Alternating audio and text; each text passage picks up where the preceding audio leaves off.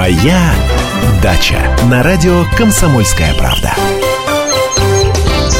10 часов 5 минут, время московское, радио «Комсомольская правда», прямой эфир. Друзья, в нашей студии основатель газеты «Ваши шесть соток», депутат Госдумы Андрей Туманов. Андрей Владимирович, здравствуйте. Доброе утро. А, это просто подвиг какой-то. Вновь в очередную субботу вместо, вместо дачного участка где, наверное, вам сейчас очень хотелось бы быть, вы в нашей студии. Ну, конечно, но зато, смотрите, что было только что сказано. Идет дождик, пасмурно. Это значит что? Получается, мы тут сидим, а там все поливается. Видите, как хорошо. Тепло, хорошо на даче. Дождик пошел, тоже хорошо. Давайте воспринимать любую погоду и любые обстоятельства как благо. А, давай, кстати, вот э, всегда, давайте с дождя начнем. У нас уже вот за эту весну несколько раз так обильно поливало. Вот скажите, Андрей Владимирович, всегда ли дождь это хорошо и очень хорошо? Ну нет, конечно. Не всегда хорошо, не всем хорошо. А, надо понимать, что у каждого вообще своя почва, своя земля. У меня, например, подзол. Что такое подзол? Подзол – это, ну, скажем так, когда пересыхает земля, она становится как пыль. Просто берешь вот так вот горсточку, так фу, дунул с руки, она, так сказать, э, разлетается. И сколько мы эту землю не удобряем органикой и прочими, так сказать, э, удобрениями, 35 лет, и все равно, ну, знаете, как вот все в землю уходит, как, как говорится.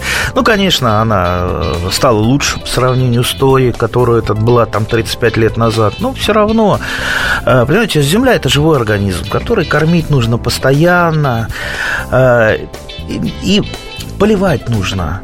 Либо, либо постоянно, как вот у меня, потому что вот полили, прошел ливневый дождь, проходит два часа, уже там ни одной лужицы, даже подсыхает поверхность почвы. У кого-то другая картина, у кого-то тяжелая земля, например, глина. Вот представьте, даже небольшой дождичек проходит, лужи стоять могут э, э, до вечера. Поэтому кому как, и каждый должен подстраиваться под э, осадки, под э, там, грунтовые воды. Так что нельзя тут сказать, угу. что хорошо, что плохо. У каждого свои проблемы. Э, у меня проблема от недостатка влаги, у кого-то пере, от переизбытка влаги. Это даже может быть, знаете, вот на нашем конце садового товарищества так вот подзол, а на другом конце всего там 150 метров, а там глина там другая проблема. Так что давайте не будем вот так вот стандартизировать все. Тогда э, я полагаю, что до конца этой части эфира мы, э, наверное, поговорим, как обычно, о том, э, какие работы нужно проводить сейчас на дачных участках, вообще о чем не стоит забывать, какие-то, может быть, секреты попросим вас раскрыть. А далее, друзья, как обычно, номер нашего эфирного телефона я называю, и вы можете нашему эксперту задавать любые вопросы, любые, о любых своих проблемах дачных рассказывать, э, и вполне возможно, они прямо в эфире будут решены. Итак, Андрей Владимирович, э, что вот в это время э, у нас это получается какая? Третья декада мая. Что, как правило, делают дачники. Но мы будем говорить, естественно, о средней полосе, а там уже, если будут звонки откуда-то из восточных регионов, то там, конечно, свои, свои особенности. Вот в среднем сейчас на что нужно обратить внимание? А, ну, конечно, будем говорить так немножко выборочно, потому что если мы будем перечислять сейчас все работы, которые надо сделать, нам ни часа, ни двух, ни трех, даже десяти не хватит. Угу. А, ну что, вот я продолжаю. Давайте то, что я вот буду делать. Давайте, да, конечно, сегодня. давайте, да, давайте. Да, да, да. Ну, во-первых, я буду досаживать картошку. Я уже там две трети посадил, буду еще досаживать. И э, не так, чтобы, знаете, вот у меня же не поле такое, классический 6 соток. Э, и есть несколько таких небольших участочков. Ну, там 2 метра на 3, 3 на 2, метр на метр. Э, я не люблю, чтобы земля пустовала. Э, если у меня образуется какой-то свободный кусочек земли, я посажу туда обязательно картошки. Сажать картошку очень выгодно, э, в том смысле и для меня, и для сада, угу. потому что за картошкой не так надо, много надо ухаживать. В общем-то, э, достаточно ее за сезон три раза окучить, совмещая окучивание, естественно, с прополкой, с рыхлением, и этого будет достаточно. Поливать я ее не поливаю, хватает даже на моем подзоле небесно местной влаги. Но зато вот тот кусочек земли, где растет картошка, он содержится в чистоте. Если я там не буду что-то сажать, он зарастет сорняками, многолетними сорняками, потом будут э, проблемы с обработкой земли, с прополкой.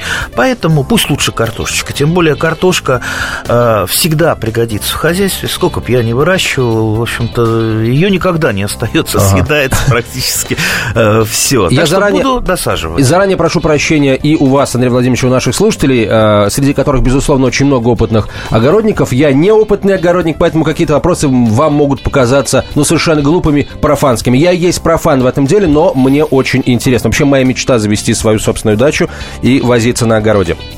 Э, в хорошем смысле слова. А вот вы сказали сажать картошку. Вы ее, э, значит, используете какую-то, наверное, семенную, да, семенную картошку? Или как, как вы сажаете картошку? Ну, конечно, семенную картошку. А какую? У вас какая-то своя или есть какие-то сорта традиционные, э, которые вы используете? У меня есть несколько любимых сортов, а вообще такая вот небольшая коллекция. Вообще кто-то марки коллекционирует, ага. кто-то там монеты. Я коллекционирую растения. У меня там коллекция яблонь, коллекция груш, черешни вишни, алычи, ну и, конечно, вот картошка. Картошка – это, ну, одна из таких любимых культур, и я просто вот советую э, всем попробовать э, с любовью выращивать это растение, не просто понатыкать землю, а именно с любовью. За ней интересно наблюдать, она растет быстро, и тем более, как я уже говорил, это ну, полезный продукт, э, который всегда найдет свое место на столе, и, кроме того, ведь та картошка, которую я выращиваю, современных сортов, mm-hmm. да, она очень вкусная, вкусная. Она не сравнится с той картошкой, которая продается в магазине или э, на том же рынке. Там источники, в принципе, одинаковые. У меня есть сорта для варки, есть сорта для жарки, есть сорта удивительно э, вкусные, очень, э, знаете, разваристые, как пух. То есть даже, для пюре. даже в воде ее варить трудно, потому что она разваливается. Но зато если ее приготовить на пару, это получается вот, вот такая еда, которую вы не ели никогда. Вот я, например, например, испортил себе вкус хорошим, да, теперь я не могу есть эту рыночную и магазинную картошку. Вот, вот почему я выращиваю это не из-за того, что я там бедный, несчастный, и мне не хватает денег, а из-за того, что я люблю вкусно э, покушать. Ну и, опять же, выращивание картошки, как я говорил, это очень интересное дело. Вот мы поподробнее об этом поговорим уже в следующей части нашего эфира. И еще раз, конечно, э, напомню, обещание свое выполним. Вы сможете любой вопрос, интересующий вас, задать Андрею Владимировичу Туманову, основателю газеты «Ваши шесть соток», депутату Государственной Думы Российской Федерации, самому известному садоводу и огороднику нашей страны. 25 мая газете «Комсомольская правда» исполняется 90 лет. Первая пятилетка и Вторая мировая война.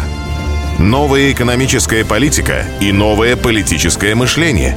Летняя Олимпиада в Москве и зимняя Олимпиада в Сочи – запуск Юрия Гагарина и выпуск «Копейки». 90 лет мы первыми сообщаем вам о главном. 90 лет мы честно служим стране. Комсомольская правда. Проверено временем. Моя дача. На радио «Комсомольская правда». 10.17 в российской столице. Это радио «Комсомольская правда». Прямой эфир. В нашей студии основатель газеты «Ваши шесть соток», депутат Государственной Думы Андрей Туманов. Дорогие друзья, если вы сейчас эм, на даче или, например, думаете о даче, если у вас есть какая-то проблема, э, связанная с, эм, например, выращиванием того или иного фрукта, овоща, э, неважно, вы можете задать этот вопрос нашему эксперту по телефону 8 800 200 ровно 9702. Вот прямо сейчас стоит стоите у себя на грядке, смотрите, видите эту проблему, описываете ее и, возможно, получаете ответ. Ох, ну что же вот сразу проблемы? Как будто вот, вот мы... Мы... Бога ради, похвалиться вот, хотите? Хвалитесь. Вот, вот, я о чем говорю. Не надо только проблемы. Расскажите, что у вас получилось. Ведь не из проблем состоит наша дачная жизнь, а прежде всего из радости. Проблемы, они, как и везде, бывают, но мы их успешно решаем. И решение проблем – это тоже наша маленькая радость. Заканчивая про картошку, я так вот вот сорта Да-да. не называю, потому что у нас э, э, садоводы, они такие, они любят, э, скажем так, повторять что-то. Вот как только назовешь сорт, сразу все мы его хотим. Э, знаете, давайте каждый будет подбирать сорт для себя в зависимости от своего вкуса, от своих предпочтений. Ну ладно, все равно скажу. От условий выращивания, Да, все равно скажу, какой Давайте. я выращиваю. Я очень люблю сорт голубизна, ага. сорт Никулинский, Луговской. Вот три такие основные сорта. Ну, еще много-много разных коллекционных, в том числе, знаете, такой фиолетовый сорт с фиолетовой мякотью. Э, некоторые смотрят на этот сорт и говорят, ой, даже страшно становится от, от его вида. Но очень интересно. А вообще а, картофеля вот э, десятки, сотни различных сортов, в том числе и э, очень интересные, вот видите, вот, вот фиолетовый, а я еще видел фиолет с красной мякотью. Представляете, с, ну, с красноватой, да?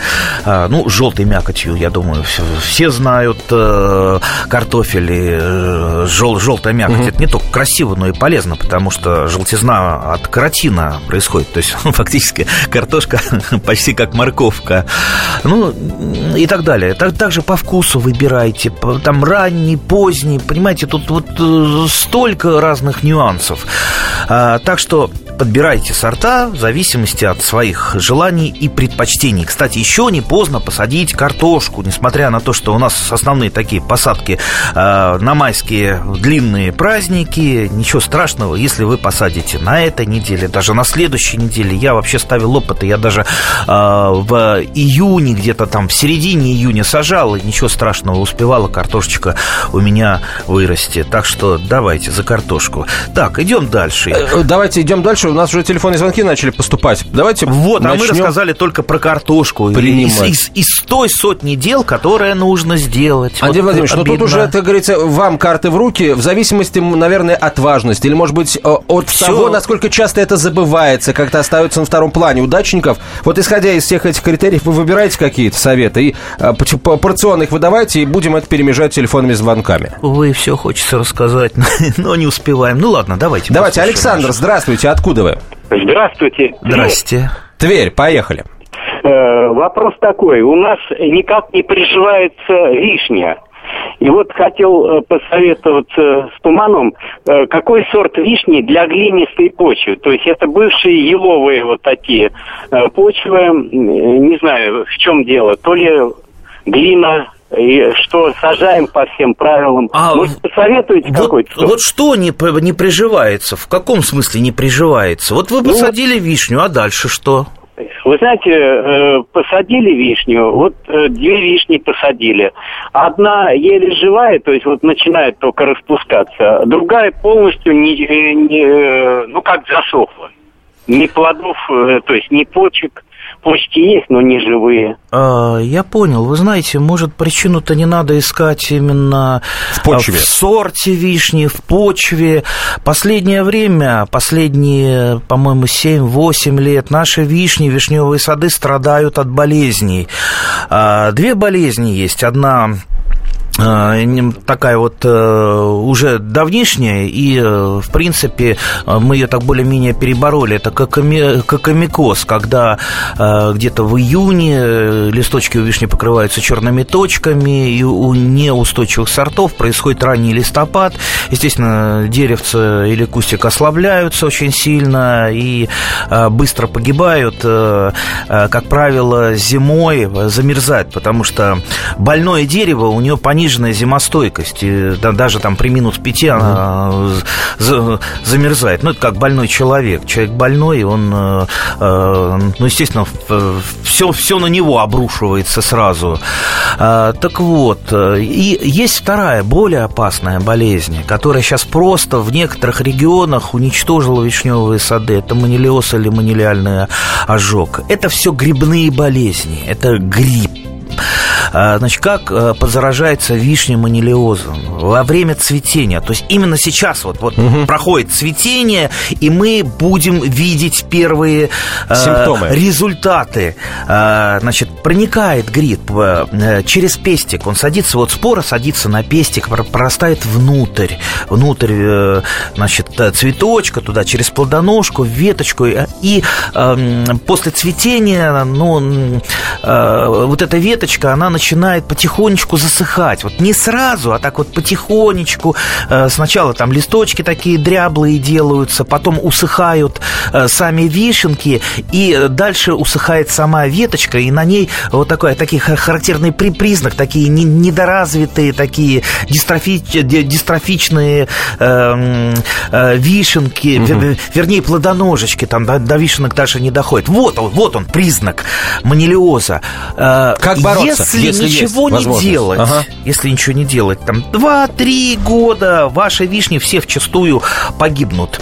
Э, что делать? Э, надо помнить, лечите ли вы человеческие болезни, э, болезни растений. Самое главное, это даже не лечение, это профилактика. То есть профилактические меры, которые вы должны постоянно предпринимать. В борьбе с э, манилиозом самая главная профилактическая мера, это чтобы на вашем участке был ну, нормальный санитарный порядок. То есть не было больных растений, не было больных веток ни у вас, ни у ваших соседей, чтобы просто ваши вишни не перезаражались э, там, друг от друга, чтобы не летал вот этот рой невидимых э, спор болезней. Поэтому э, должен быть, ну, вот санитарная обрезка. Санитарная обрезка в ваших руках должен быть постоянно секатор. Видите усыхающую веточку. Даже не надо разбираться, почему она усыхает. Если она усыхает, значит, есть проблема. Про, с проблемой можно там поразбираться, но прежде всего ее нужно устранить. Вы вырезаете все ветки, вот сейчас прям начинайте. Угу. Усыхают э, ветви. Все, срезайте до здоровой ткани э, ветку либо там в костерок, либо в печку, чтобы все от нее... То есть не в компостную яму, а уничтожить? Нет, нет, конечно, уничтожить, да. Ну, можно закопать э, при желании, но лучше, конечно, сжечь. Плюс э, парочку профилактических опрыскиваний не повредит. Первое опрыскивание уже опоздали до цветения, э, уже там по зеленому конусу, когда распускаются почки. Второе опрыскивание после цветения. Во время цветения опрыскивать нельзя, потому что потравим наших друзей, пчелок и э, шмелей. Вот, вот, вот такие вот простейшие профилактические меры помогут, по, по крайней мере, если не вообще не полностью избавиться, потому что, ну вот, э, пришла, пришла, пришла агрессивная раса э, этой болезни э, там 7-8 лет назад, э, и все, все равно он будет проявляться. Пока сортов, которые противостоят этой болезни, нет. Вот по комикозу там есть сорта, которые более-менее справляются с ним. По манилезу пока нет. Поэтому занимаемся профилактикой, никаких проблем с вишней не будет. И не надо, самое главное, верить вот в эти рассказки, которые, знаете, такие полуопытные садоводы э, рассказывают вам, вишня в нашей зоне не растет. Э, я а, из многих, во многих uh-huh. местах бываю, вот, вот не растет, она погибает. На самом деле вишня будет расти туда. Вот я был в Архангельскую область, всю проехал. Э, и там на, практически везде она растет, и туда дальше на север. Так что на территории нашей страны, ну, за исключением, наверное, все-таки Чукотки и некоторых таких особо холодных регионов вишня вполне нормально будет расти. Стоит только подобрать э, сорта. И усилия прилагать э, по поддержке. Да, да, да, конечно. Дерева. Сорта в разных регионах разные. То есть для Сибири есть там свои сорта, э, для нашей зоны есть свои сорта. Опять же, старайтесь покупать э, да, сорта современные, современные. Не надо упираться угу. вот в старую добрую Владимирскую вишню, а вот каждый хочет именно Владимирскую. Но Владимирская настолько дает мало э, плодов. плодов, что все-таки да, давно пора перейти э, на современные. Видите, опять я не называю, mm-hmm. не хочу называть, но все равно назову. Вот я люблю, например, октаву сорт. Замечательный по вкусу, практически как Владимирская вишня, но дает ягод там раз в пять, не меньше. Ну и многие-многие другие сорта. Как вот закрою глаза, вижу вишни, вишневое варенье. По-моему, самое, самое вкусное, ну, после малинового, конечно, да. Андрей Владимирович, сейчас вновь небольшая пауза. Я знаю, что есть у нас там желающие задать вам вопросы, но э, ответы на вопросы все такие масштабные, здесь никуда не деться, да, одним-двумя словами точно обойтись э, нельзя. Сейчас короткая пауза, э, реклама и выпуск новостей, потом продолжим и обязательно по возможности как можно больше вопросов ваших э, выслушаем. Кстати, вот на смс-портал тоже вопросы можно присылать, номер 2420. Здравствуйте, я Елена Ханга. Приглашаю вас обсудить актуальные и злободневные темы, которым нельзя дать однозначной оценки. Мы ищем ответы на спорные вопросы вместе с экспертами и звездами в программе «В поисках истины». Звоните нам в прямой эфир на радио «Комсомольская правда» каждый вторник в 21 час по московскому времени. «Моя дача» на радио «Комсомольская правда». 10.32 в российской столице. Комсомольская правда. Прямой эфир. Основатель газеты «Ваши шесть соток» Андрей Туманов в нашей студии. Андрей Владимирович, э, давайте телефонный звонок примем первый, потому что давно уже ждет любовь. Любовь ждет. Да, Здравствуйте, Любовь. Здравствуйте. В каком регионе вы живете, да? А что? Из какого вы региона, чтобы ну, география была а, понятна из какого условия? региона? Да. Это недалеко от Внуково, поселок Толстопальцево. А, Москва, Подмосковье, угу. да. Подмосковье, да. Вы знаете, я хотела такой вопрос. У меня лет 10, у нас 11 э, росла э, хорошая груша, москвичка. Ну, так она нам нравилась. Немножко терпковатая, но вкус удовлетворительный, и так урожаяла хорошо. Но вот в этом году мы в первый раз решили, она так загустила и мы ее обрезали, ну, довольно сильно обрезали, но и сейчас на ней нет листочков, она, наверное, усыхает, вот чуть-чуть появились э, эти цветочки, они тут же почти завяли. Сейчас она стоит почти сухая. Ну, может быть, э, можно ли ее реанимировать как-то и возродить к жизни, или это бесполезно? Подскажите, что э, можно, если можно это сделать. И если нет ничего, то какие сорта груши сейчас новые посоветуете хорошие вот вместо нее посадить? Спасибо большое. А, ну, не видим больного, а не видя больного, трудно давать какие-то конкретные советы. Я не думаю, что груша так вот пострадала а, из-за обрезки. Ну, конечно, очень сильно обрезать любое растение не очень хорошо, потому что все-таки наносятся, а, наносятся многочисленные травмы обрезкой, особенно если вы вырезаете крупные ветви. И э, любое растение, если сильно обрезано любое дерево, по-разному отзывается на обрезку. Если, допустим, вы вишни, сливы сильно обрезали, э, пойдет э, поросль, с которой потом вы замучитесь бороться. Если яблоню и грушу, у нее пойдет очень много волчковых веток, то есть веток таких сильных, мощных, вертикальных, и, как правило, эти ветки ну, практически не завязывают плодовых почек и не плодоносят. И груша Э, загущается от таких веток. То есть вроде бы сделали благое дело, обрезали, а на следующий год она оказалась еще более загущена, чем э, до обрезки. Поэтому, если вы начинающий э, обрезчик или обрезальщик, э, делайте все постепенно э, и, ну, по крайней мере, отдавая себе отчет, зачем вы срезаете ту или иную веточку. Не просто так, знаете, как это, берем косу и режем э, и косим все все подряд. Все очень осторожненько.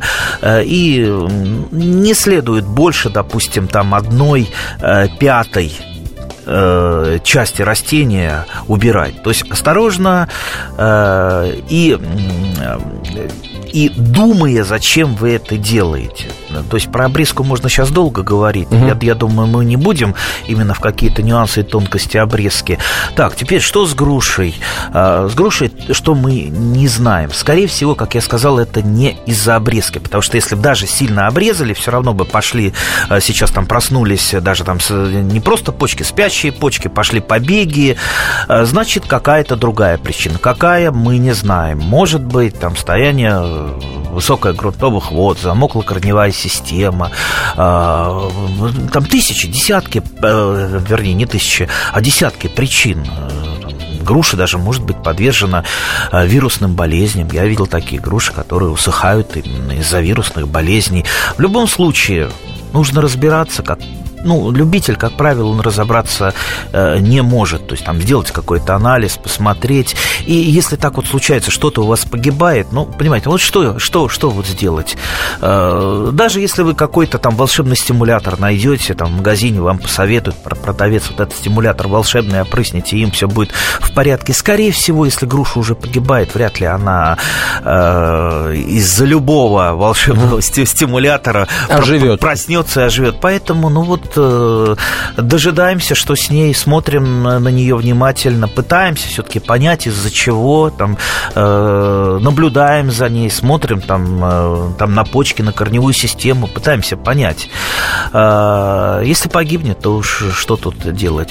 Погибнет. А сажать новую грушу, груш, груш сейчас достаточно большое количество сортов в продаже, ну, обычно в любом питомнике штук 10 продажи сортов. Единственный недостаток всех этих сортов, они в основном летние сорта. А, осенних очень мало, буквально там а, раз-два и обчелся, зимних практически нет. А, поэтому выбираем в основном из э, летних. Самая такая вот э, сорт груши, самый, пожалуй, популярный и универсальный, это, конечно, Чижовская, которая прекрасно переносит даже самые холодные зимы, у нее не подмерзают плодовые почки, достаточно крупная груша до 200 грамм, красивая, вкусная. Единственный недостаток летом, вот когда она созревает, ну сколько там, две-две с половиной недели вы купаетесь, что называется, в грушевом урожае, и вот настолько много, что мне иногда приходится там набирать целый багажник машины и э, ездить по знакомым, раздавать э, эти груши, потому что все-таки жалко, груша вкусная, сладкая. А, э, так что, ну, если вы вот не искушенный, не очень искушенный садовод, ну, купите, посадите Чижовскую. В любом питомнике она есть. Как я сказал, вот только один недостаток, не очень большой период потребления груши. А следующий телефонный звонок. Елена, здравствуйте. Здравствуйте, у меня такой вопрос. Как вы боретесь с сорняками, кроме механического способа, если э, какие-то новые э, варианты на сегодняшний день, э, особенно меня интересует макрица.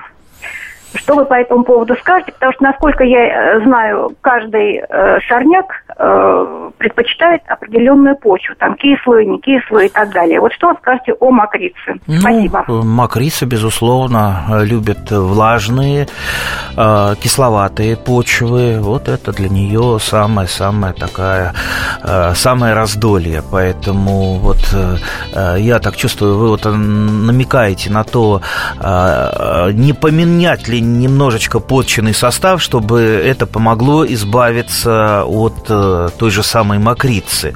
В принципе, да, вот у меня с одного края участка э, очень кислая почва была. Естественно, там как, какие сорняки. А по сорнякам мы можем легко определить э, э, и кислоту почвы, даже иногда ее состав. Так вот, там очень буйствовал хвощ. Э, нельзя сказать, что он такой очень вредный сорняк, потому что, ну, там, протяпал или там повырывал, вроде так он особо не мешается. Ну, хвощ просто резал мне глаз, поэтому я э, вот в, на этот участок э, побольше уделил внимания раскислению. Раскисление – это внесение раскисляющих материалов, это может быть э, и доломитовая мука, это может быть зола, это может быть известь. Ну, известь покупать надо, доломитовую муку тоже. Я покупать ничего так особо не люблю.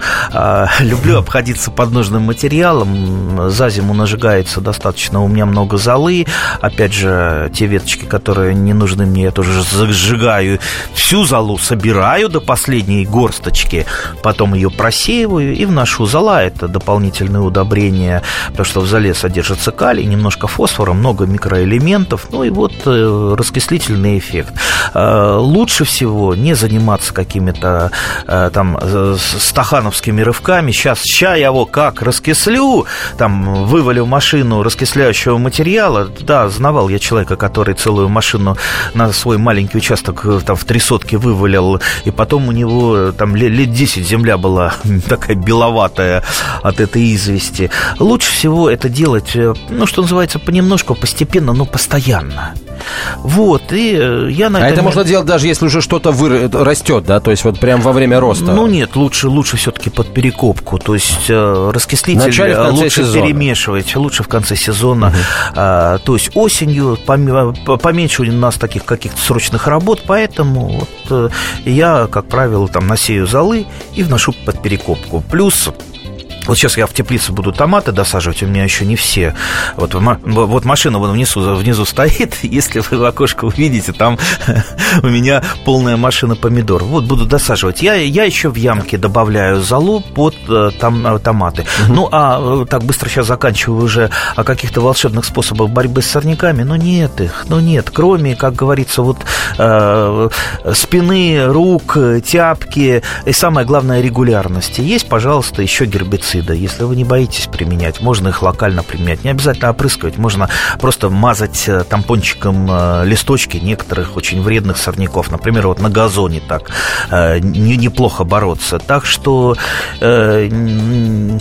хоть наука двигается, но все равно приходится на участке погорбатиться. И никто ничего не придумал лучше, чем регулярная борьба с сорняками, ручками или той же самой мотышкой. Что, сейчас в очередной раз мы ненадолго прервемся. Через несколько минут вернемся в студию. Андрей Туманов продолжит отвечать на ваши вопросы и давать свои бесценные советы. Оставайтесь с нами.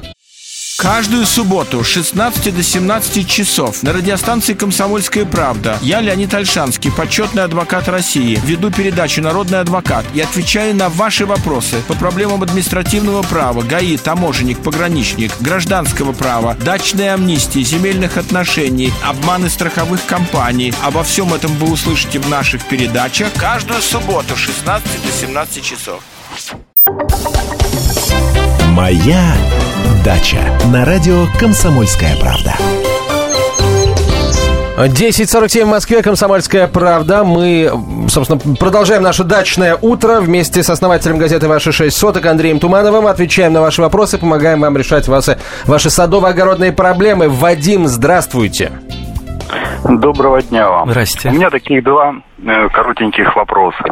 Значит, первый, как проредить э, фундук, э, очень сильно зарос. И второй вопрос такой, какие плодовые деревья можно посадить при высоком уровне под, грунтовых вод? С сундуком наверное, немножко опоздали. Он уже вообще-то распустился. Там листья Вовы больше, чем с ладонь. Поэтому можно, конечно, сейчас э, взять просто однолетние побеги, порезать. Ничего страшного, даже если с листьями. Я так всегда делаю, когда мне нужны палочки под горох. Горох уже всходит. Я думаю, там через еще там, недельки-две он усы, усы пустит, что называется. Надо будет подтыкать. Вот я туда и пойду на свою фундуковую плантацию за э, подпорочками. Э, а вообще я у фундука удаляю э, крупные ветви, потому что он, э, ну, ну что называется, э, ну, просто беру пилу, удаляю под корень, и э, молоденькие побеги идут, э, замещают. Если угу. побегов много однолетних, то просто секатором их вырезаю. Просто смотреть, чтобы он не, не, не загущался. Обрезать его можно и осенью, и весной. А, то есть не так, как все плодовые, только, только весной. А осенью, когда времени побольше, просто возьмете пилу, секатор и, что называется, сделайте себе красиво. Потому что, как говорил мой прадед, э, такой деревенский агроном, э, правильно обрезанное э, растение, оно должно выглядеть красиво. Так что вот сделайте себе красиво. Ну и почитайте, конечно, немножечко по поводу растений, которые будут расти э, при стоянии грунтовых вод. Вообще все, что угодно. Тут дело-то не от растения, а скорее от подвоя. А вот когда наш садовод приходит в питомник покупать яблоню, я вот еще ни одного практически садовода не встречал, который бы спросил, а, собственно, а яблонь-то на каком у вас подвое? А разница-то очень большая. Одно дело, если вы покупаете яблоню на семенном подвое, высокорослая яблони с, со стержневым, э, глубоко залегающим корнем – Другое дело, если это полукарлик. Полукарлик привит на вегетативный подвой, у которого э, такая мочкообразная система корневая, которая вглубь далеко не идет. Вот это вот как раз и предпочтительнее для вас. Она, э, что называется, корневая система не будет проникать там на, на 3-4 иногда метра, а вот она будет вот здесь вот там в объеме, там, может быть, э, там, там метр на метр. А плюс, если вы еще насыпете холмик, если уж совсем у вас там грудного воеводы рядом, насыпается холмик и сажается на холмик либо, либо полукарлик, либо карлик. У карлика еще меньшая корневая система. Так что Спрашивайте именно такие растения. По груши, э, грушу вообще э, не продают на таких нетрадиционных подвоях э, суперкарликовых и карликовых, чаще всего груш на груши, поэтому она получается высокорослой. Но если вы научитесь прививать, я думаю, по весне, поближе к весне мы устроим, я обычно устраиваю угу. много таких мастер-классов, а может быть вы умеете прививать, а может быть вы и самоучкой научитесь. Я вот во втором классе средней образовательной школы научился э, прививать, до, до сих пор это делаю, э, ничего тут страшного нет. Так вот, можно сделать самому карлик-суперкарлик, например, прививая грушу на ту же черноплодную рябину. Растет на ирге груша, растет на боярышнике, растет на красноплодной рябине. Видите, сколько интересного, если бы сейчас вот было у нас побольше времени, мы бы вот часов 5-6 поговорили только о грушевых прививках. Получается груша, знаете, кустарничком. Вот просто кустарничек, не выше роста человека. И у вас рука достает до любой точки, даже до, до, до самой вершины груши. Но, правда, там хитростей и нюансов очень много. Так просто ее не вырастешь, надо кое- кое- кое-что знать. Но это очень несложно. И э, корневая система той же черноплодки, она тоже глубоко не проникает, и она абсолютно устойчива практически э, к любому состоянию грунтовых вод. А, давайте Виктора выслушаем. А, Виктор, Алло. здравствуйте, откуда Я... вы? Подмосковье, Нахабино. Пожалуйста, ваш вопрос. Мне вопросы. Я вот слышал, стоит ли под яблонями делать, убирать траву или не стоит? Подкапывать надо ее или не надо? Это один вопрос. И второй? второй почему, почему желтеет чеснок? Угу. И вот сейчас смородина у меня вокруг, по, по всему периметру несколько кустов засыхает веточки, вот уже цветет с ягодами, угу. засыхает. Да, спасибо. Уже три вопроса получается. Давайте по порядку, и я боюсь, что времени у нас может не хватить, на самом деле. Так, что на, на, насчет под яблонями траву убирать или не убирать? Да, да. и стоит ли подкапывать? Э, что значит подкапывать? А вот не знаю, может быть, рыхлить, окапывать? Окапывать, да. окапывать ни в коем случае ничего нельзя. В саду лопата – это очень вредный инструмент. Э, если вы содержите почву под черным черным паром, то есть у вас рыхлая земля, да, то есть всевозможные культиваторы. Самый э, распространенный культиватор – это обычная тяпка. Берете тяпку, грабли, вот, пожалуйста, культивируйте поверхность почвы. Копать ничего не надо, потому что вы э, почвенный слой не, не, не глубокий у нас, там располагаются мелкие корешочки, всасывающие, э, которые собирают вот эту поверхностную влагу и минеральные вещества. А мы тут берем лопату и все уничтожаем. Зачем это делать? Некоторые содержат под э, залужением. Залужение это не от слова лужков, а от слова лук, лужок, то есть травка или газончик. Естественно, там желательно косить, потому что если вы не будете ухаживать за своим лужком, э, у вас будет, ну что называется, там будылье вырастет, э, всякие сорняки. Траву я обычно не убираю, то есть э, скошенную оставляю, а это дополнительная мульча, которая сохраняет влагу. Так что... Так, с этим понятно. Теперь чеснок, желтеет чеснок? А, значит, чеснок в основном у нас желтеет не от старости, а от болезней. То есть вот эти все пожелтения, это э, всевозможно, это грибные болезни чеснока. Потому что чеснок вегетативно размножаемая культура. Размножается зубчиками. На зубчике и в зубчике масса чего плохого у нас. Э, и поэтому вот он только недавно вроде бы взошел, mm-hmm. а уже начал э, прибаливать. Если не боитесь применять э, химические вещества, попробуйте его опрыснуть хотя бы однопроцентным раствором там, оксихлорида меди или бордоской смеси, либо каким-то любым другим разрешенным для нас любителей фунгицидом. Фунгициды – это препараты против болезней. Но, опять же, это надо делать не когда все уже пожелтело, а до того. Если вы знаете, что у вас такая проблема, э, вот это поможет немножечко чесночку, что называется, взбодриться и, и ну, какое-то время порасти, дать нарасти э, нормальную луковицу. А вообще обновляйте свой посадочный материал. Материал. То есть для того, чтобы оздоровить чеснок, у стрелкующегося чеснока, у самых лучших экземпляров оставляется стрелка, на стрелочке образуются бульбочки, так вот, этот бульба, вот эти бульбочки, если мы их посеем, на следующий год дадут нам однозубки. А однозубки – это как раз вот тот самый, самый лучший посадочный материал чеснока из э, любых возможных вариантов. Обновляйте постоянно, угу. у вас э, должен идти этот процесс. Ну, э, и э, засохли несколько кустов черной смородины, которыми, судя по всему, э, участок а, а, обсажен по периметру. Если это черная смородина, попробуйте надломить такую усыхающую веточку. Если вы увидите внутри нее такой вот черный ход, там почернение, угу. это скорее такой очень нехороший вредитель, как стекляница. Бороться со стекляницей достаточно сложно. Э, можно ее отпугнуть какими-то химическими, это бабоч, бабочка, э, химическими средствами, но так как мы не знаем, как когда она летит, то есть период лета, угу. как правило, боремся в основном с последствиями. То есть вырезаем такие усыхающие веточки и просто их уничтожаем, сжигаем.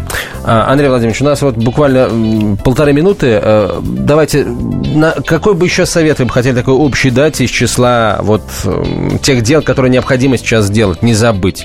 Вот то, что я сам забыл, вовремя не посеял салатику, то, то есть редиску уже там первую партию съел, а салатику забыл. Э, каюсь, э, вот остался без витаминов, приходится аптечные витамины э, есть сейчас весной, поэтому, несмотря на то, что уже мог собрать угу. один урожай, все равно посев произведу сейчас. Вот у меня пакетики в кармане, посею побольше разных видов салата, чтобы было полезно. И, кстати, буду это делать постоянно до самой осени, то есть каждую неделю буду подсевать одну строчку салата. И всегда буду с полезной витаминной зеленью. Андрей Владимирович, у нас ровно минута и очень короткий вопрос, хотя он, конечно, большой. Я вот сейчас вижу, сам живу неподалеку от парка, вижу, как все цветет, и при этом вижу очень мало насекомых. Я волнуюсь, а в Подмосковье-то все в порядке с опылителями? Нет никаких тревожных сигналов? Да, да нет, все вроде бы нормально. Кроме того, я, например, привлекаю дополнительных опылителей э, тем, что я сею и сажаю всевозможные нектароносы. А нектароносы, они могут еще нам и помогать что-то полезного сделать. Так что я вот э, сейчас вот поеду, везу опять же, в машину несколько морковинок. Посажу морковинки. А цветущая морковь, вот эти зонтики, ага. это прекраснейший привлекательный нектаронос. Туда слетаются э, все. И такие вот миленькие всякие э, насекомые, и пчелки и так далее. Плюс я, я получу дополнительно семена свеженькие моркови. Спасибо вам большое, Андрей Владимирович. Больших и высоких урожаев вам и всем нашим слушателям. Э, до встречи ровно через неделю. Спасибо, Андрей Туманов удачи. был в нашей студии. Моя дача. Леонид Захаров любит путешествовать по всему миру. Он побывал во многих странах, и в каждом новом месте он обязательно пробует местную кухню. А потом в Москве отчаянно старается повторить лучший рецепт для своих домочадцев. Но вначале обязательно репетирует его с профессионалами высшего класса. Встречайте Леонида Захарова и лучшие кухни мира в программе «Отчаянный домохозяин». Каждую субботу в 9.05 по московскому времени на радио «Комсомольская правда».